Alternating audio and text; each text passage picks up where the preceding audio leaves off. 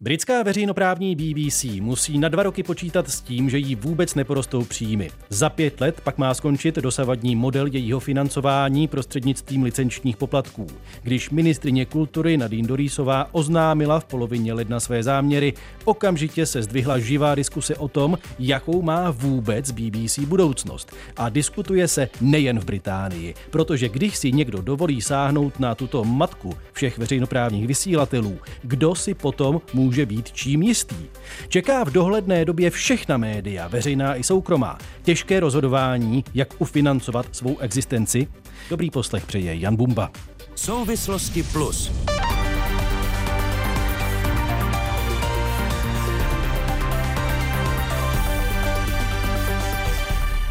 Našimi hosty dnes jsou ředitelka nadačního fondu nezávislé žurnalistiky Kateřina Hrubešová. Dobrý den. Dobrý den. Sociolog médií Václav Štětka z Univerzity v anglickém Loughborough. Dobrý den. Hezký den. A naším třetím hostem je mediální analytik Jaromír Volek. Dobrý den. Dobrý den. Pojďme v této debatě postupovat od konkrétnějšího k obecnějšímu a začněme v té Británii. Pane Štětko, je po rozhodnutí vlády Borise Johnsona jasné, že BBC, jak jsme ji dosud znali a hlavně, jak ji znali Britové, za pár let skončí? Myslím, že úplně jasné to ještě není. Nesmíme zapomenout, že eh, mezi eh, tou dobou, kdy má eh, nastat ta zásadní změna financování, to znamená tím rokem 2027 a současností jsou ještě nějaké volby, které můžou situaci změnit ale pokud tedy zůstanou u moci konzervativci, tak je docela pravděpodobné, že tento plán bude doveden do, svého konce a že se skutečně eh, ta stoletá tradice eh, financování eh, BBC prostřednictvím toho televizního a rozhlasového poplatku změní. Na co se změní, to si ještě také potenciálně musíme počkat. Ten návrh počítá s tím, že by byla zavedena jakási forma předplatného po vzoru streamovacích služeb typu, typu Netflix, ale jestli se tak skutečně stane, na to si ještě musíme počkat. Čím ministrině Dorisová a celá vláda a možná i další konzervativci odůvodňují, proč by se měl změnit systém, který, jak vy říkáte, funguje 100 let a který z BBC učinil eh, mezinárodně obdivovanou instituci? Eh, tak ty eh, úvahy o změně eh, financování BBC se neobjevily teprve letos, mají nějakou historii a byly tradičně eh, prosazovány právě ze strany konzervativní eh, vlády, respektive britských konzervativců. V posledních letech eh, ty hlasy nabývají tedy na intenzitě a souvisí podle řady pozorovatelů s narůstající nespokojeností britské vlády a konzervativní strany se způsobem, jakým BBC funguje a zejména tedy s tím, jak funguje její politické spravodajství. Podle konzervativců je to spravodajství Eh, velmi negativní k jejich eh, vlastní vládě. A tento návrh je tedy obecně vnímán jako snaha zvýšit tlak na, na, na BBC a, do určité míry jde i o jistou pomstu vůči, vůči instituci, která podle špiček konzervativní vlády tady eh, nedrží eh, s, s vládou v úzovkách basu a je, je, je pro ní eh, příliš kritická. Pane Volku, je ta diskuse o financování BBC britské specifikum, nebo je to možná předzvěst toho, že nějaká Podobná debata čeká i další veřejnoprávní média v Evropě. Eh, samozřejmě, že to není nic nového a ta debata už běží. My se pravděpodobně budeme potom dál bavit o různých modelech nebo možnostech eh, financování médií veřejné služby. Ano, ano, o, to, o to běží, tak já eh, to zatím odložím, jen upozorním na to, že mm, vlastně to, co teď prožívá BBC, prožívají česká média veřejné služby, no řekl bych v podstatě od svého vzniku, ten spor o to, jak je financovat a kolik jim dát a zda jim zvyšovat poplatky. My víme, že posledních 15 let Český rozhlas ani Česká televize neměli zvýšené poplatky, jak jinak tomu rozumět, než jako tlak, řekněme, politické elity, eh, aby, hm, řekněme, se ta média chovala víc v souladu s tím, jak eh, si to politická elita představuje. Tedy není to nic nového v BBC. A je to otázka, zda má vůbec teda existovat nějaký veřejnoprávní vysílatel, anebo se spíše jen řeší, jak jej zaplatit, i když teda, když řeknu jen řeší, řeší, tak to je ve velkých uvozovkách, protože to je samozřejmě obrovská otázka. No, eh, má to obě roviny. Ta obecnější rovina je, co je to veřejná služba, jakou funkci mají plnit média veřejné služby, záměrně říkám veřejné služby. Eh, ten prostor veřejné služby, nebo chcete-li veřejnosti, nebo taky veřejné sféry, podle toho, jak to budeme překládat, je prostor mezi státem, řekněme, generalizovanou mocí typu vlády, prostě státní byrokracie, a e, privátním světem, chcete-li rodinou, jedincem, subjektem. A ta role těch médií veřejné služby, ale obecně médií, eh, obecně institucí veřejné služby jako takové, je mediovat mezi těmito dvěma póly ta pozice je velmi těžká, protože musí vyvažovat zájmy obojího. A samozřejmě přirozeně tím, že se dostává mezi oba dva, řekněme, vlivy, oba dva tlaky, které mají řadu eh, kolizních momentů, no tak eh, jsou ta média eh, ve střetu zájmu, dostávají se do střetu zájmu a nutně samozřejmě jsou, řekněme, kritizována. To je ta rovina obecně filozofická, na kterou bychom si ale měli umět odpovědět, pokud je chceme dál financovat. A pak samozřejmě je tu už minimálně 10 let velká debata zda nepřejít od poplatků, vysílacích poplatků. V Čechách se s oblibou říká nepřesně koncesionářských, nic takového česká mediální legislativa nezná. Máme, posl- máme poplatek za vysílání hmm. nebo vysílací poplatek a ta debata například ve Skandinávii už je hodně daleko, tam už se v podstatě platí daň, přiznaná daň, ty skandinávské země to v zásadě mají všechny. Eh, první začal Island a pak následovalo Finsko a dneska to mají Švédové, Dánové, Norové a tak dále. Jinými slovy, eh, součástí té debaty bylo i to, jak změnit financování a že se odstupuje, aspoň v těchto zemích se odstoupilo od toho poplatku za vysílání a eh, daní se. Podíváme se za chviličku ještě podrobněji na ty možné modely nebo varianty, jakými je možné financovat eh, veřejnoprávní média, ale ještě předtím bych se rád obrátil na Kateřinu Hrubešovou. Z vašeho pohledu, paní ředitelko, myslím tedy z pohledu Nadačního fondu nezávislé žurnalistiky, je to vzdálená debata? Veřejnoprávní média se mají postarat sama o sebe? No tak já se domnívám, že veřejnoprávní médium má svoji nezastupitelnou roli a úlohu v mediálním prostoru v celé, v celé Evropě, nejenom v České republice. A veřejnoprávní média mají být, jak už tady kolegové zmínili, mají být hlídači demokracie a mají být těmi, kteří nejsou nebo nemusí být úplně oblíbení u establishmentu vlády, protože právě kontrolují jejich přešlapy a hlídají je. Takže uh, mají být vlastně v uvozovkách nezávislí na rozhodnutí establishmentu vlády a mají fungovat jako veřejná, opravdu klasická veřejná služba. Takže já jsem plně přesvědčená o tom a ta diskuze dneska ve sněmovně, v poslanecké sněmovně probíhá, protože e, probíhá e, diskuze nad novelou zákona o českém rozhlasu a české televizi, která momentálně vstupuje do, do sněmovny a týká se voleb do mediálních rád a nezávislosti jednotlivých kandidátů, takže ta diskuze pokračuje a bude pokračovat i v rámci financování, na, na téma financování veřejnoprávních médií. A ta diskuze je o tom, jak vysoký by ten poplatek měl být, po případě jaká nová forma bude v budoucnosti, ale to je na, na delší dobu diskuze. Ono pochopitelně z našeho pohledu nebo i mého konkrétního pohledu je toto trošičku eh, pohyb po tenkém ledě, protože bavit se ve veřejnoprávním rozhlase o tom, jak mají být financována veřejnoprávní média, vždycky může zavánět eh, snahou o eh, nějaký lobbying, což doufám tak nevyzní, tato diskuse. Jestli jsem správně tedy pochopil, paní Hrubešová, že přestože vy se jak si v rámci fondu staráte spíš o ta menší nezávislá média, tak ta veřejnoprávní jsou eh, důležitou součástí mediální krajiny.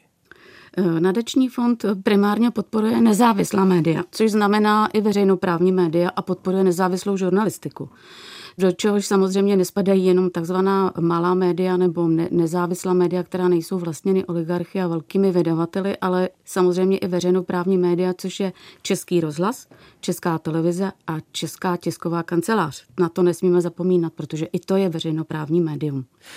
Už eh, v průběhu této diskuse tedy něco málo zaznělo o tom, jaké možnosti pro financování do budoucna se eh, rýsují, co se týká veřejných médií. Pane Štětko, pojďme tedy konkrétněji k tomu, jaké modely vůbec tedy jsou k dispozici. Eh, tak několik těch modelů už eh, tady bylo zmíněno. Ten základní, tedy, který se odvíjí od eh, tradice BBC, je ten model toho vysílacího poplatku.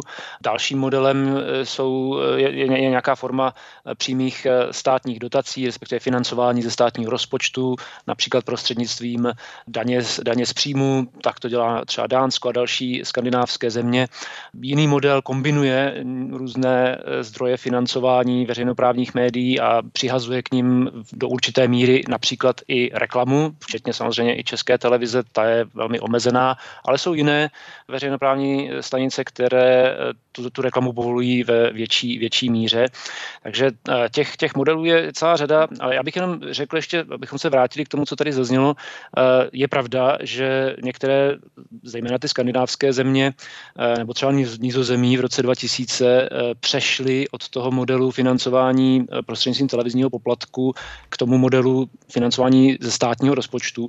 Nicméně po každé to vyvolalo obavy a určité kontroverze ohledně tedy zvýšení možnosti ze strany vlády zasahovat do toho vysílání a, a potenciálně omezovat jeho, jeho svobodu.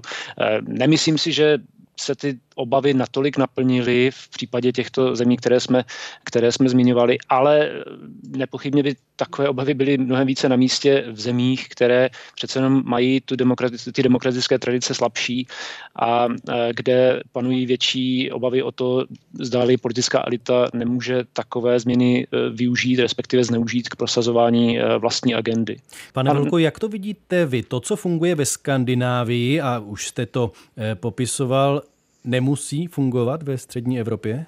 Tak eh, zcela souhlasím s tím, co říkal Václav. Eh, skutečně naše tradice, chceme-li říkat trochu klišovitě, demokratické tradice jsou jiné, říkám to s jistou dávkou ironie, ale ještě bych k té Skandinávii doplnil.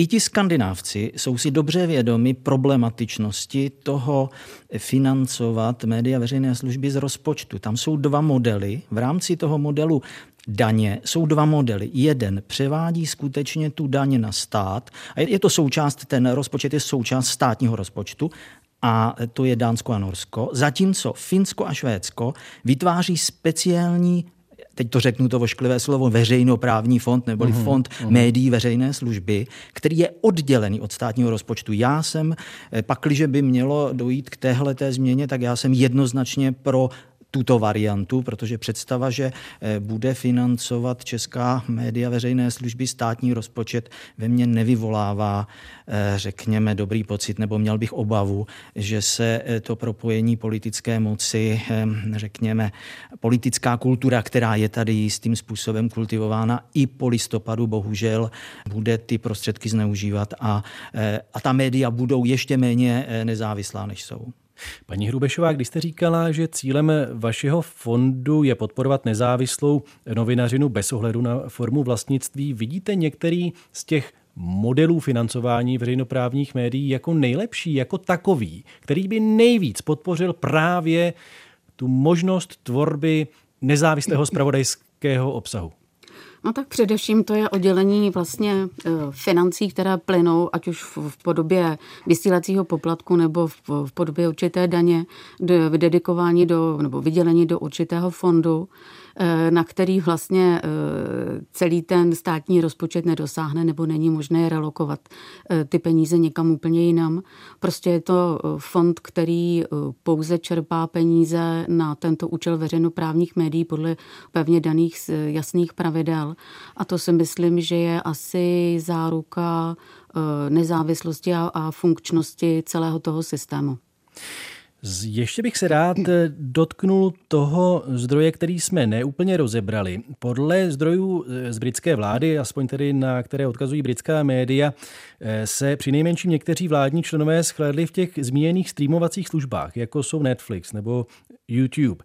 Může, pane Štětko, toto být model pro financování BBC a je to třeba v tuto chvíli nejpravděpodobnější? Eh, je pravda, že to je asi v současnosti nejdiskutovanější eh, varianta, minimálně tedy v rámci toho vládního návrhu a mezi těmi, kteří ho podporují.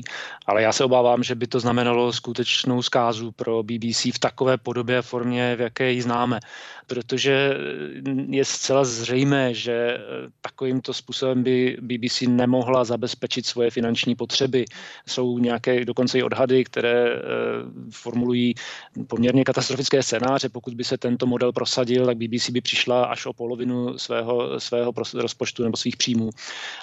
Ale myslím si, že ta úvaha je chybná od samého začátku, od samého základu. To samotné srovnání těch streamovacích služeb, jako je Netflix nebo Disney Plus a další, s tím, co eh, dělá BBC s její rolí v rámci toho eh, mediálního systému eh, ve Velké Británii, to je, to je srovnávání nesrovnatelného. Musíme si uvědomit, že za tu cenu, kterou lidé platí za BBC, dnes je teda výše toho poplatku 159 liber ročně, tak to je de facto ekvivalentní částce, kterou lidé platí za ten Netflix nebo za jiné streamovací služby, možná o něco, o něco víc, ale mají na rozdíl od Netflixu přístup k desítkám televizních a rozhlasových stanic, ke 24-hodinovému zpravodajství nejvyšší kvality, k internetovému obsahu, včetně samozřejmě bohaté videotéky a, a k dalším službám, které žádná komerční streamovací služba nemůže nabídnout. Takže toto je skutečně cesta do pekel, abych použil to přirovnání a e, věřím, že tedy k něčemu takovému nakonec nedojde. Pane Volku, umíte si představit něco takového v českých podmínkách, že by česká televize, případně český rozhlas, tedy fungovaly na podobné bázi, jakou známe z Netflixu nebo HBO, že eh, prostě ti, kdo chtějí, by si za tu službu zaplatili? Znamenalo by to, to si troufám tvrdit za, ta, za ty dlouhé roky, co se zabývám eh, tohle problematikou, znamenalo by to konec eh, obou těch médií v té podobě, v jaké je známe. Pravděpodobně by to vedlo k tomu, že by vznikla takzvaná niková média. Já nic proti nikovým médiím nemám. Velmi si a cením. co to je, pardon? No to je médium, které eh, v zásadě oslovuje velmi úzký okruh abonentů, důraz na to abonentů, že oni si to médium skutečně platí.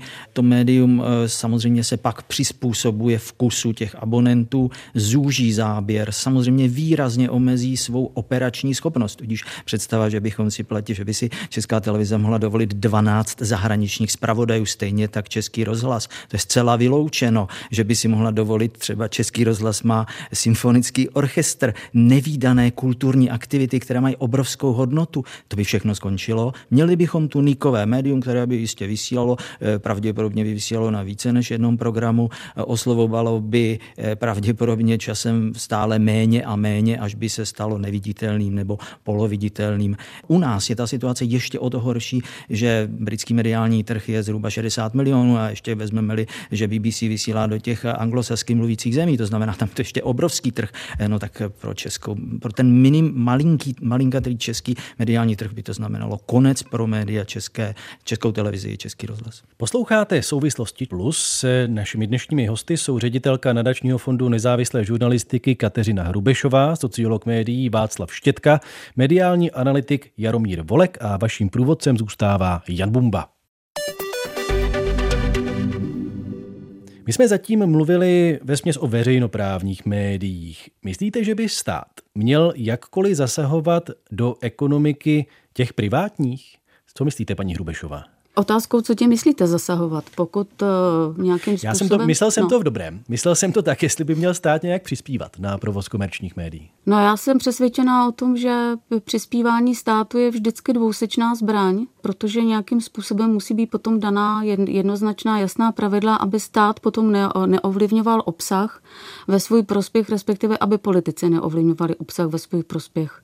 Takže jenom úplně obecně za mě reálně to sice možné je, ale je nutné nastavit jasná striktní pravidla v podobě nějakých pobídek a grantů, protože do některých jiných eh, médií, respektive periodik to takhle funguje, třeba v rámci Ministerstva kultury, ale eh, je tam velké, velké ale. Jaromíre Volku, také tam vidíte velké ale? No, já navrhnu konkrétně, co si myslím, že by stát mohl udělat ve vztahu k médiím, které eh, teď začnu těmi papírovými, abychom to trochu strukturovali, protože eh, papírová média jsou jednak, eh, už o tom mluvíme 15 let, ale ten konec se blíží a řekněme vydavatelské domy, těch pět velkých, z těch pěti velkých vydavatelských domů, které vydávají různý, různé typy tištěných médií, zvláště teda ty, které vydávají deníky, jsou na tom velmi špatně. Je to jenom bleskem vyjmenuji. Mafra, to je, ta, to je ten mediální dům patřící do eh, Svěřeneckého fondu bývalého premiéra za rok 2020 minus 860 milionů. Druhá velká mediální skupina, která patří Danielu Křetinskému, tedy ta skupina CME Czech Media Center eh, za rok 2020 minus 310. Třetí Vltava Labe Press minus 160 jediný z těch pěti velkých domů, eh, Borgis, eh, deklaruje, že za rok 2020, tedy ten první covidový rok, což byl další strašlivý šok, hmm. Eh, se kterým byla česká média zasažena po té velké první vlně, která přišla mezi lety 2009 2012, tak jediný Borgis vykazuje malinkatý zisk zhruba 4, 4 miliony. A vlastně jsem teda zapomněl ještě na ekonomii, která sice je ve ztrátě, ale je pravda, že za rok 2020 tu ztrátu z minus 45 milionů snížila na minus 32 třeba. Já myslím, že to vypovídá o Let's Champs a teď teda jenom tu jedinou poznámečku. Já myslím, že stát v tomto směru může eh, postupovat eh, daňově, to znamená může snížit daně nebo odpustit daně. To není intervence, která by přímo ingerovala nějakým způsobem, ale myslím si, že tato média eh, potřebují tento typ pomoci. Pane Štětko, vedou se nějaké podobné debaty taky ve Spojeném království, jestli by stát měl nějakým způsobem přispívat na chod privátních médií? Já bych řekl, že v Británii je to eh, prostředí eh, tradičně spíše skeptické eh, vůči nějaké formě státní pomoci privátnímu sektoru obecně a, a médiím, médiím zvlášť. Nicméně je pravda, že některé části politického spektra, a zejména teda mluvíme o té konzervativní straně, jsou velmi úzce svázány s různými mediálními podnikateli a mají zájem jak si pomáhat jim jiným způsobem, například právě tím vytvářením tlaku na BBC, což nepochybně pomáhá řadě komerčních provozovatelů, kteří, eh, kterým je BBC dlouhodobě trnem v oku, co by dominantní eh, mediální značka na tom, na tom mediálním trhu. Ale já bych jenom se vrátil ještě k té otázce, jestli může, jakým způsobem tedy stát zasahovat do ano, ano eh, toho mediálního prostředí. On vlastně už zasahuje. My jsme to zmínili v té debatě tím, že například eh, snižuje DPH eh, protištěná média. U nás je to 10%, v řadě zemí je to snížení ještě nižší, eh, dokonce až na nulu. Takže souhlasím s tím, co tady padlo, že touto formou, tímto směrem by ta státní podpora mediálnímu průmyslu mohla, mohla jít. Ale ještě k tomu dodám, že mm, vláda by podle mě měla především, nebo stát by měl především vytvářet obecně jakési, jakési příznivé a zejména férové ekonomické prostředí pro to fungování médií. A musíme si uvědomit, že v současné době je ten mediální trh eh, velmi výrazně deformován aktivitami globálních digitálních platform. Zejména jedná se o tedy Facebook a, a Google, které do značné míry vysávají ty místní reklamní trhy a přitom často ani neodvádějí v těch, v těch daných zemích adekvátní daně. Takže to je taky cesta, kterou je potřeba se vydat, která se samozřejmě už zkoumá eh, a diskutuje na úrovni Evropské komise, ale i na úrovni jednotlivých eh, národních vlád. Jaromír Volek před chvílí mluvil o těch 100 eh, milionových ztrátách velkých vydavatelských domů. Jak těžké vlastně je v dnešní době provozovat nezávislé médium? Na telefonu je teď Ondřej Neumann, spoluzakladatel serveru Hlídací pes. Ondřej, dobrý den. Dobrý den. Eh, mnoho posluchačů jistě zná, zároveň nemusí znát všichni, takže jak velký je dnes hlídací pes? Kolika lidem musíte sehnat peníze na výplaty? My máme eh, pět kmenových eh, redaktorů a se dvěma spolupracujeme na pravidelné bázi, to je týdenní bázi, takže dejme tomu pro nějakých sedm lidí. Jak byste popsal finanční situaci vašeho serveru? Je teď stabilní nebo jak dlouho dopředu máte zajištěno financování? Tak hlídací pes funguje už více než sedm let. Na začátku tomu jsem nevěřil ani já sám, ani šéf redaktor Robert Břešťan, jsme to zakládali, že to bude běh až na takhle dlouhou trať. Teď eh, vidíme minimálně rok dopředu, takže naše situace je docela stabilizovaná. A to znamená, že se vás nijak významně negativně nedotkla ani pandemická doba? Se nás nějak výrazně nedotkla, my eh, vlastně žijeme z takového jakoby eh, mixu příjmů částečně z reklám, kde spolupracujeme s, se Seznam.cz, s Newsfeedem Seznam, kde jsou publikované naše články, Částečně máme eh, stabilní eh, větší sponzory, který, kteří nás, eh, nebo donátory, kteří nás podporují a zhruba třetina je od drobných darů, kdy čtenáři můžou přispět 50 korunou, 100 korunou, 500, 500 korunou. Máme takové tlačítko přímo pod článkem a takže máme to tady z těch tří zdrojů a plus ještě tedy musím připočít granty, ať už tuzemské nebo i e, zahraniční a daří se nám to dodává dohromady. Ono je to i díky tomu jménu, které si hlídací pes udělal samozřejmě.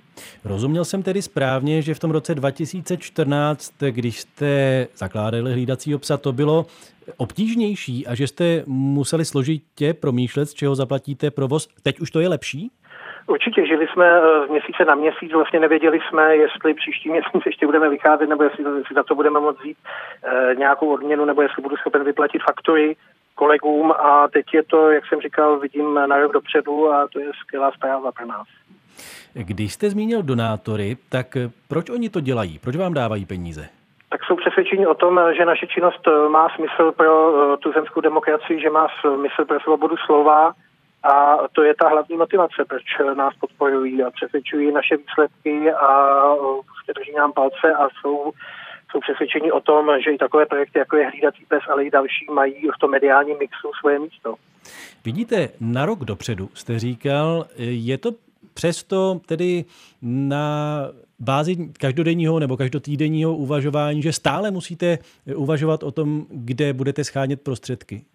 Hlavně musíme uvažovat o tom, aby jsme nepolevovali v kvalitě, aby jsme nepolevovali v originalitě našich zjištění, aby jsme správně vytipovávali eh, věci, které ostatní mediální domy ať už z důvodu, že nesmí, nechtějí eh, nebo na to nemají právě prostředky, protože speci- eh, hlídací je specifický projekt v tom, že se snaží věnovat věcem, kterým se ostatní nevěnují, takže v tomto smyslu je to o každodenní práci, kdy samozřejmě, když nám někdo dá peníze, tak to není, tak se pak dívá co produkujeme, eh, v jaké kvalitě, v jaké množství a příště už by nás eh, taky moc eh, mohl nepodpořit. Takže v tomto smyslu ano, bojujeme každý den.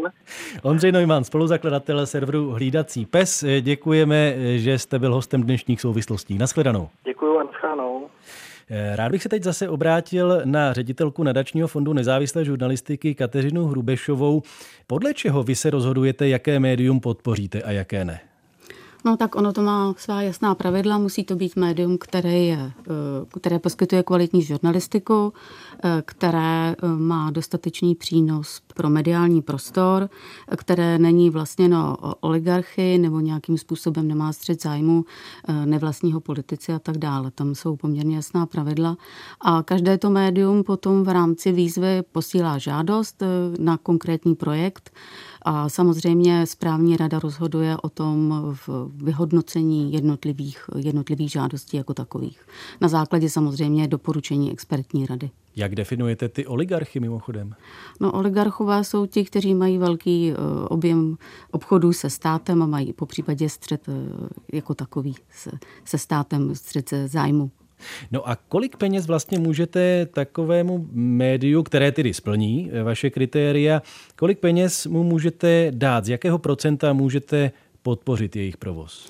No, to záleží samozřejmě na konkrétní žádosti jako takové, eh, která je vyhodnocená jako přínosná. Eh, po případě, která má dostatečný přínos do, veřejného prostoru a, a eh, poskytuje dostatek informací v rámci investigativní žurnalistiky, v rámci datové žurnalistiky nebo v rámci jednotlivých eh, rozvojů v rámci regionálních oblastí.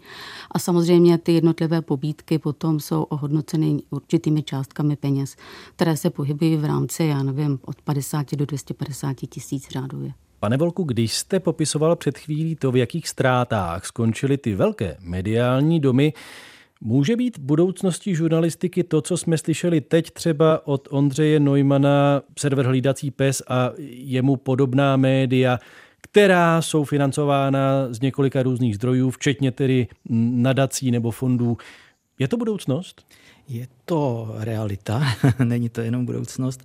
Je to velmi důležitá eh, pro českou žurnalistiku, zvlášť v tom roce 13 a dále, kdy se vytvořila samostatná struktura podobných médií. To není jenom hlídací pes, ale je to Forum 24, je to Echo, je to Reporter a tak dále. To znamená, tam to jsou všechno malé, řekněme, nízkonákladové redakce, které dělají svým způsobem veřejnou službu, ale nikdy nemohou nahradit velká média typu Česká televize, Český rozhlas. Prostě i, oni se soustředují na specifická témata, velmi důležitá. A pro kultivaci té české žurnalistiky je to velmi zásadní role. Ale nemohou tak říkajíc jen tak jakoby nahradit, tak zrušíme Českou televizi a oni to budou dělat tihle malí. Nebudou. Prostě ta redakce, Ondřej Neumann říkal sedm lidí v redakci, to je podobně ve fóru a podobně to má Dalibor Balšínek ve a podobně. A to, to, to jsou miniaturní redakce, jenom aby posluchači měli představu. Třeba eh, v Mladé frontě sedí víc než 100 novinářů, kteří na tom pracují a to už je to po odtučňovací kuře a tak dále. Jinými slovy, je to jeden z proudů, který já považuji velmi, za velmi důležitý, protože prostě má svým způsobem šanci se zaměřovat na úzkoprofilová témata, ale nestačí to. Nemluvě už vůbec o tom, co jste taky zmínil, že médium takovéhoto typu nikdy nebude mít zahraniční zpravodaje například. Tak, přesně tak. Ano. Pane Štětko, kolik je takovýchhle, doufám, že se teď nikdo neurazí, startupů, mediálních startupů eh, v Británii. Je to podobné a funguje to na podobném systému? Přiznám se, že přesné číslo nezná, neznám. Eh, jsou tady také taková, takové podobné nezávislé eh, projekty a iniciativy, ale přece jenom ten britský mediální trh je, je výrazně odlišný a e, dominují mu ty tradičně etablované značky.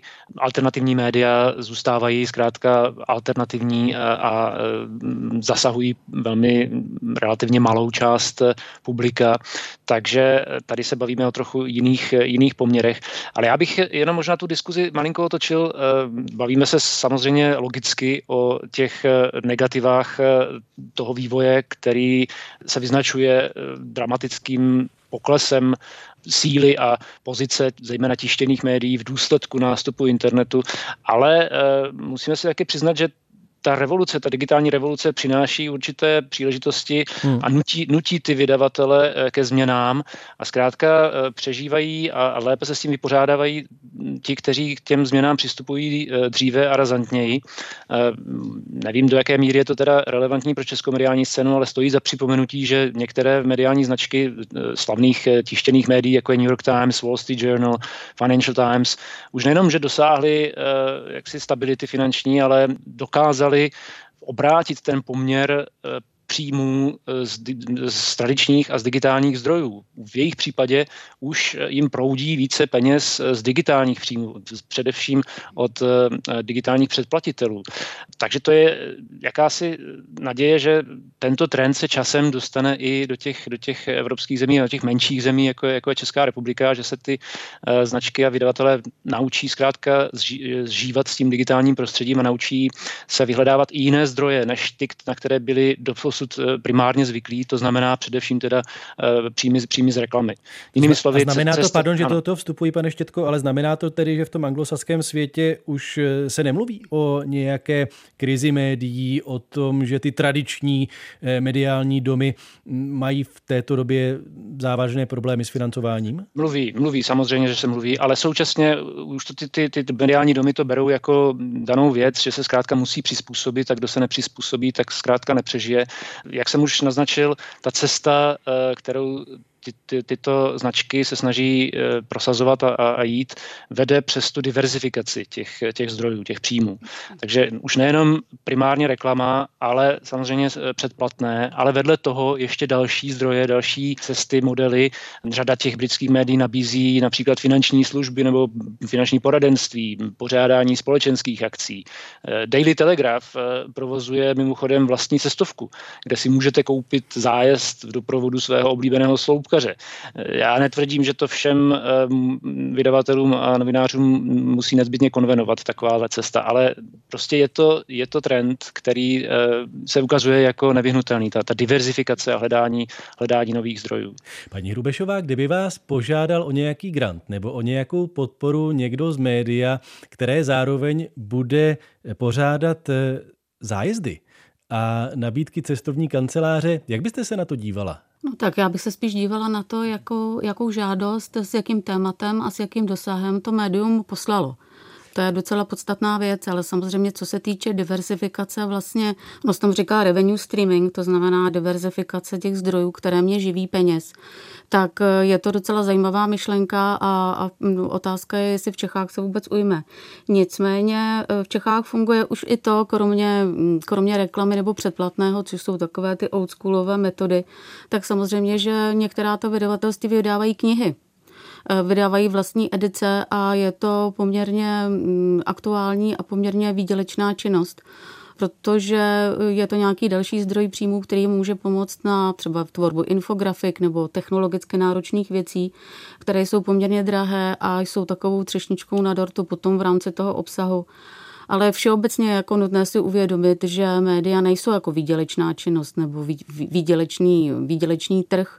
Dělají to srdcaři a dělají to lidé, kteří to, to mají rádi, ale zároveň e, musí mít i ten mozek trochu obchodníka, aby věděli, jak poskládat příjmy tak, aby uživili celou redakci, ale nejenom redakci. Oni musí uživit i to technologickou podporu, ten support, který, a to už tady kolegové zmínili, který je velice dneska důležitý a je vlastně e, zdrojem distribuce obsahu e, pro všechny čtenáře nebo pro, pro posluchače, že v rámci třeba podcastu a tak dále.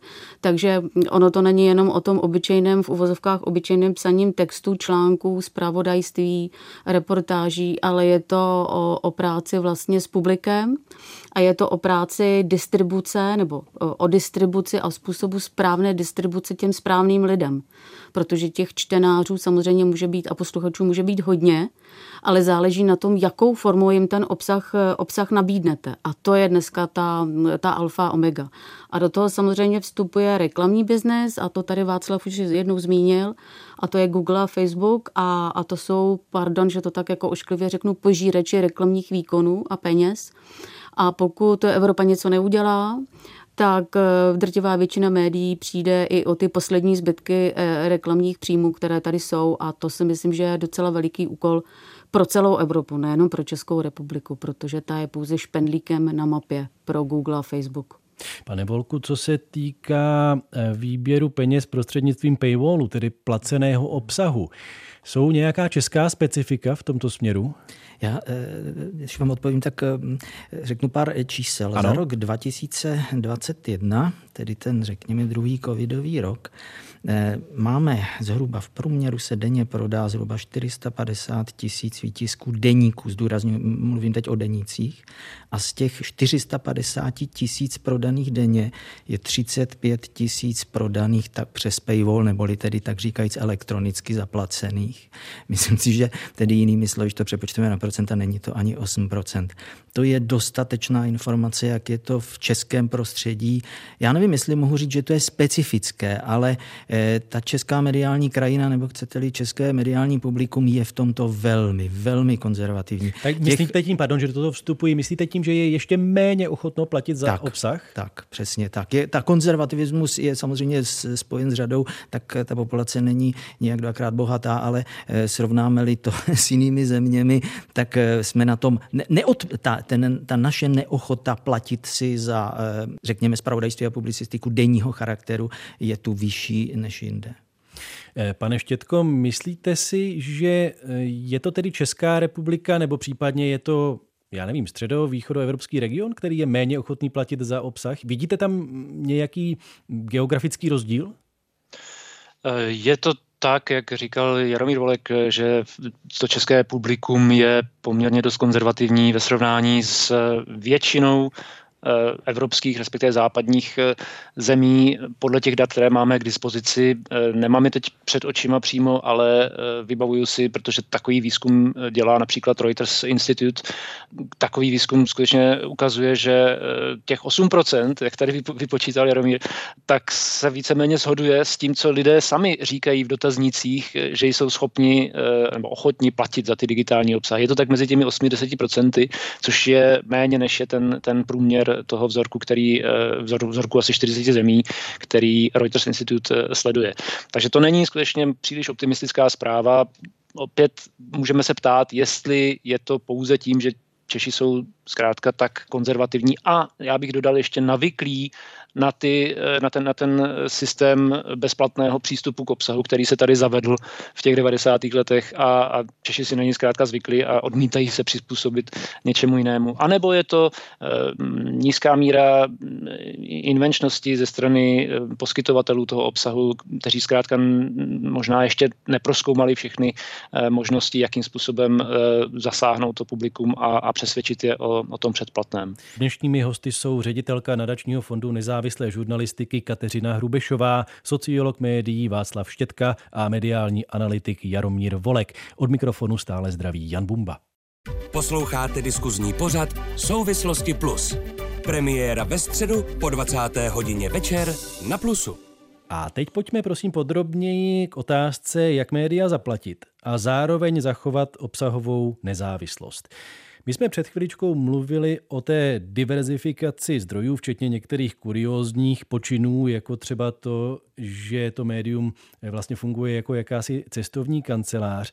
Paní Hrubešová, nemůže tahle snaha o tu diverzifikaci zdrojů vést k tomu, že se bude nějak kompromitovat ten samotný obsah, když na jedné straně to médium bude fungovat jako taková čistě zábavní jednotka, tak na druhé straně můžu já mu věřit jako serióznímu analytikovi? Já si myslím, že veškerá ta činnost, která směřuje k zajištění vlastně financování eh, vydavatelství nebo toho média, a to by měla být hlavní činnost té firmy, tak by měla směřovat k tomu, aby, aby ty peníze byly snadno získatelné a aby byly nějakým způsobem obhajitelné.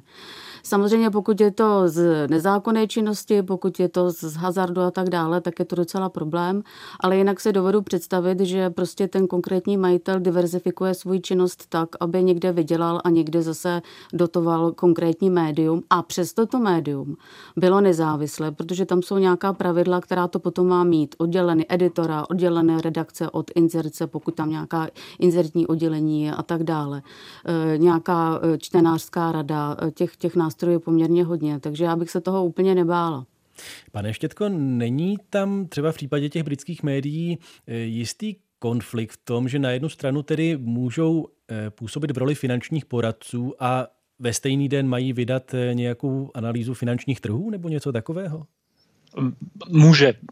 Určitě takové situace mohou nastat a jenom otázkou, jestli to médium má nějaké interní mechanismy a nástroje, jak se s tím vyrovnávat. Předpokládám, že ano, byť nemám eh, přímo v ruce nějaké konkrétní příklady, ale vycházím z toho, že ta britská eh, mediální kultura je přece jenom eh, v těchto věcech tradičně celkem vyspělá. Ale zase si tu situaci úplně nesmíme idealizovat. Eh, například málo se ví, že eh, poměrně velká část příjmů eh, deníku Guardian, který je obecně považován i těmi, kteří stojí na opačném pólu eh, názorového spektra považován za etalon britské žurnalistiky nebo jeden z nejprestižnějších titulů, tak velká část jeho příjmu byla až do nedávna generována prostřednictvím online seznamky, který eh, Guardian provozoval na svých stránkách. Eh, až teprve v loňském roce nebo předloni tuto službu zrušil pod tlakem nových seznamek aplikací mobilních, které se vyrojily. Ale zkrátka a dobře, ta média se snaží přežít, jak to jde snaží se doplňovat eh, ty svoje zdroje, ty svoje slábnoucí zdroje z těch tradičních eh, business modelů. A pokud eh, to vyloženě nějak nekompromituje tu jeho základní roli a tu roli tedy hlídacího psa demokracie a poskytování objektivního a kvalitního zpravodajství, no tak, tak se tomu zkrátka bude věnovat. Myslím si, že tady už padlo opakovaně, že tou cestou, jak se takovým střetům zájmů vyhnout, je mít k dispozici nějaký interní mechanismus, etický kodex, hmm. případně nějakou prostě formu takzvané čínské zdi mezi tím redakčním obsahem, mezi tou redakcí a, a tím obchodním oddělením, která uh, něčemu takovému zabrání. No možná s tím termínem čínská zeď bych byl trochu opatrný. Omlouvám se, je to tradiční termín. My jsme slyšeli od Ondřeje Neumana to, jak důležití jsou pro provoz serveru Hlídací pes donátoři a říkal, že Oni ty peníze poskytují jaksi v zájmu rozvoje nezávislé žurnalistiky.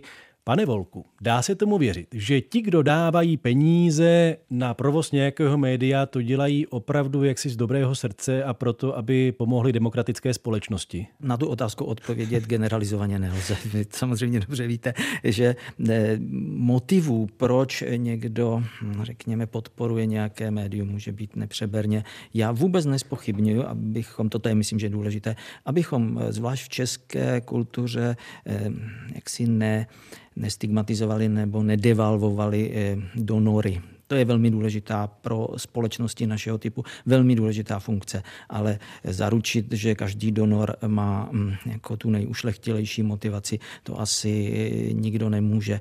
Já bych ještě jenom trošinku se vrátil k tomu, o čem jste mluvili s Václavem ohledně té, my tomu říkám, já si to pamatuju z dob předlistopadových, říkalo se tomu přidružená výroba. Mm-hmm.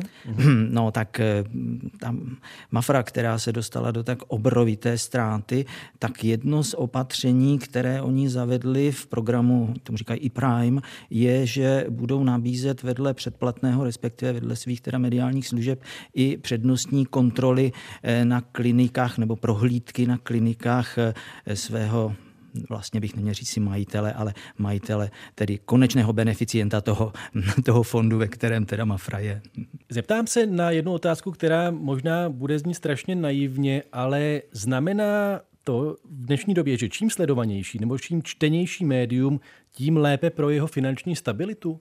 Funguje tam tahle rovnice, pane Volku? No, platí to, já bych vám tady dokonce, tady mám čísla, tak když jsem mluvil o tom eh, právu, které jako deklaruje, nebo Borgis, který deklaruje eh, jaksi ziskovost, eh, tak skutečně mm, on vydělává víc, zhruba 52% z těch příjmů má z prodeje reklamy nebo toho reklamního prostoru a ten zbytek má, řekněme, z prodeje těch vlastních výtisků. Ale není ta vazba jakoby mechanická. Já myslím si, že oba dva nebo všichni čtyři možná pamatujeme deník Super, který vycházel. Byl to eh, deník, který tiskl svého času hodně k, k přes 150 tisíc a v tom měsíci, kdy skončil z ekonomických důvodů, protože prostě už nebylo eh, kde bráti, tak stále tiskl, tedy prodával 100 eh, tisíc. Hmm. Jinými slovy, to bylo obrovský moc a prohrál na tom, že neměl inzerci. Prostě nebyl zájem na jeho stránkách prodávat inzertní prostor. Jinými slovy, ta, ta vazba tam samozřejmě je, kolik, kolik čtenářů a, jako adekvátně k tomu, ale není to, není to úplně jednoznačné. Může nastat i situaci, že máte relativně hodně čtenářů. Představte si, že dneska prodávají, některá, některé deníky prodávají taky 25-30 tisíc a žijí. Jo, myslím třeba hospodářky. To znamená, tam je důležité, jaká je strategie programy, eh, strategie toho prodeje toho inzertního prostoru a to je, já bych řekl, že to je alchymie. Paní Hrubešová, jak významným kritériem z vašeho pohledu je čtenost nebo sledovanost nebo poslechovost eh, média, které třeba i podpoříte prostřednictvím fondu? Čtenost a sledovanost, to, to jsou dva různé pojmy, je taková pouze pro mě, teda pokud to vezmeme z hlediska financování médií, taková nástěnka. Eh, taková eh, jakoby prezentace těm zadavatelům inzerce a čtenářům, jako jak je to médium čtené, jak je veliké, jak je navštěvované ale skutečně jako vhled do toho, jestli to médium díky té veliké návštěvnosti je je zvlášť na internetu je profitabilní, respektive jestli vydělává je stabilní, to teda vůbec není žádná zpráva. Musíte se podívat dovnitř, jaké jsou náklady eh, té konkrétní redakce a toho konkrétního vydavatele. a zároveň jak dovede zobchodovat reklamní prostor anebo jak dovede zatraktivnit prostor pro toho, který mu potom platí v rámci paywallu nebo předplatného a kolik má předplatitelů. Eh, dají se tam ty metody různě kombinovat a samozřejmě, jak už tady bylo zmíněno, i malá média, v uvozovkách malá média, dovedou být profitabilní a dovedou být i, i v lehkém zisku a fungovat. A velká média, některá z těch velikých médií jsme slyšeli, že eh, ten, tak, ta ztráta je poměrně vysoká. Několikrát tady také v průběhu této diskuse už zazněla jména firm Google a Facebook. Myslíte, že ta tradičnější média, ani neříkám tradiční, ale tradičnější, zavedenější média musí vlastně vůbec obhajovat smysl své existence v době, kdy fungují nejen Google a nejen Facebook, ale i další sociální sítě. A je spousta lidí, kteří říkají, že ty sítě už pro ně jsou vlastně primární zdroj informací. Že vůbec média nesledují, že vůbec média nechtějí, že média je vlastně obtěžují. Musí média nově nějak definovat eh, sama sebe, pane Štětko? Nepochybně to je jedna, jedna z velkých výzev eh, těch eh, tra- tradičních nebo klasických médií v tom digitálním věku, ve věku sociálních sítí.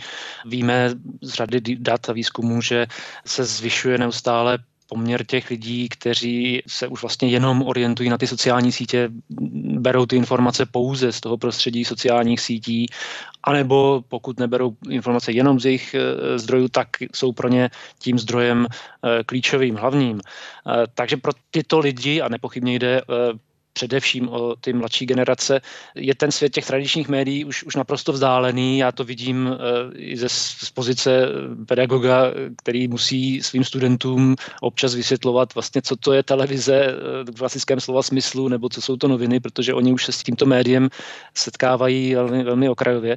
Takže ano, je to, je to výzva, ale současně si myslím, že my se tady nebavíme o té formě, v jaké budou ta média přežívat. Nebavíme se o tom, jestli to bude tisk nebo digitál. Myslím, že ta otázka ostatně už je dávno rozhodnutá. Hmm. Ale bavíme se o tom, jestli a v jaké podobě přežije profesionální žurnalistika jako, jako obor, jako profese, eh, která má, samozřejmě na tom se asi všichni shodneme, nezastupitelnou roli v rámci demokratické společnosti. A v rámci těch samotných sociálních sítí nebo sociálních médií tam asi těžko může vniknout nějaká novinařina tohoto druhu, nebo ano? Pane Štětko? Nedovedu si to příliš představit. Samozřejmě je pravda, že dnes už se řada lidí dívá na Facebook eh, nebo Twitter nebo jiné sociální sítě jako na spravodajská média. Nemyslím tím jenom jejich uživatele, ale už eh, se na ně obecně začíná nahlížet jako na poskytovatele spravodajského obsahu. Tady nejsou to jenom nějaké neutrální kanály, skrze které proudí ten, ten spravodajský obsah, ale sami díky svým algoritmům a eh, vnitřním rozhodovacím mechanismům se podílejí na té tvorbě toho, toho obsahu a, a na, jeho, na jeho výběru, takže mají obrovskou eh, roli a obrovský, obrovskou zodpovědnost také za to, jak to informační prostředí hmm. dnes, dnes eh, vypadá, ale postrádají právě ty eh, redakční, klasické redakční mechanismy, které mají vyvinuté ty, ty, ty, ty, ty, ty tradiční a profesionální redakce. A naopak, co jim chybí ještě navíc je ta transparentnost, protože my vlastně v současné době nevíme, jakým způsobem ty sociální sítě eh, generují ten obsah a eh, rozesílají ho na různé strany různým příjemcům. Ty, ty, ty příjemcům. Ty, ty algoritmy jsou do značné míry netransparentní a eh, to je další velká výzva pro potenciální regulaci těchto digitálních obrů. My jsme začínali tuto diskusi otázkou, jak nastavit financování veřejnoprávních médií. Pane Volku, uslyšíme od politiků stále častěji, že není důvod se ohlížet na média, třeba i ta veřejnoprávní, když existují sociální sítě? No, obávám se, že eh, řada politiků, nemám na to žádná exaktní data, ale eh, řada hm, politiků používá sociální sítě jako relevantní spravodajský a publicistický zdroj. Bohužel tady ta idea, že by vlastně tedy se média veřejné služby eh, předplácela jako Netflix nebo nějaké podobné streamovací služby, ta s tím fakticky souvisí. Ten argument já poslouchám možná pět, možná déle let, že vlastně vlastně by si měli platit občané to, co chtějí a když to nechtějí, tak ať si to neplatí. Naposledy, co mě tak napadá, jeden nejmenovaný novinář radní České televize navrhoval, že by si některé pořady, tuším, že 168. Nory Friedrichové a otázky Václava Moravce, že by měly existovat pokud na ně budou chtít diváci dát svůj, své prostředky a pokud si je prostě nezaplatí, no, tak je nebudeme vysílat. Jinými slovy, to je součást té logiky, na kterou se ptáte. Paní Hrubešová, poslední slovo bude vaše. Myslíte, že sociální sítě postupně zlikvidují tradiční média? No tak já doufám, že ne, protože sociální sítě jsou pouze distributor, eh, distributor informací a distributor zpravodajství článku jako takových. Sociální sítě nemají, jak už tady bylo řečeno, žádné tvůrce, žádný obsah eh, vlastní ale sociální sítě dovedou eh, vlastně jednotlivé zprávy, zpravodajství a články konkrétních médií doručit do určitých sociálních bublin jako takových a vytvořit jim tam názor což samozřejmě souvisí s eh, nepopulárními fake news a dezinformacemi, což je další problematika a další problém, který tady existuje v rámci ve, veřejnoprávních médií, médií veřejné služby a vůbec mediálního prostředí jako takového. Ředitelka nadačního fondu nezávislé žurnalistiky Kateřina Hrubešová. Děkujeme. Naschledanou. Naschledanou. Naším hostem byl i sociolog médií Václav Štětka z Univerzity v anglickém Mávborou. Děkujeme. Taky děkuji. Naschledanou. A po linkách z Brna mediální analytik Jaromír Volek. Děkujeme. Naslyšenou. Naslyšenou. A takové byly dnešní souvislosti. Od mikrofonu se loučí Jan Bumba.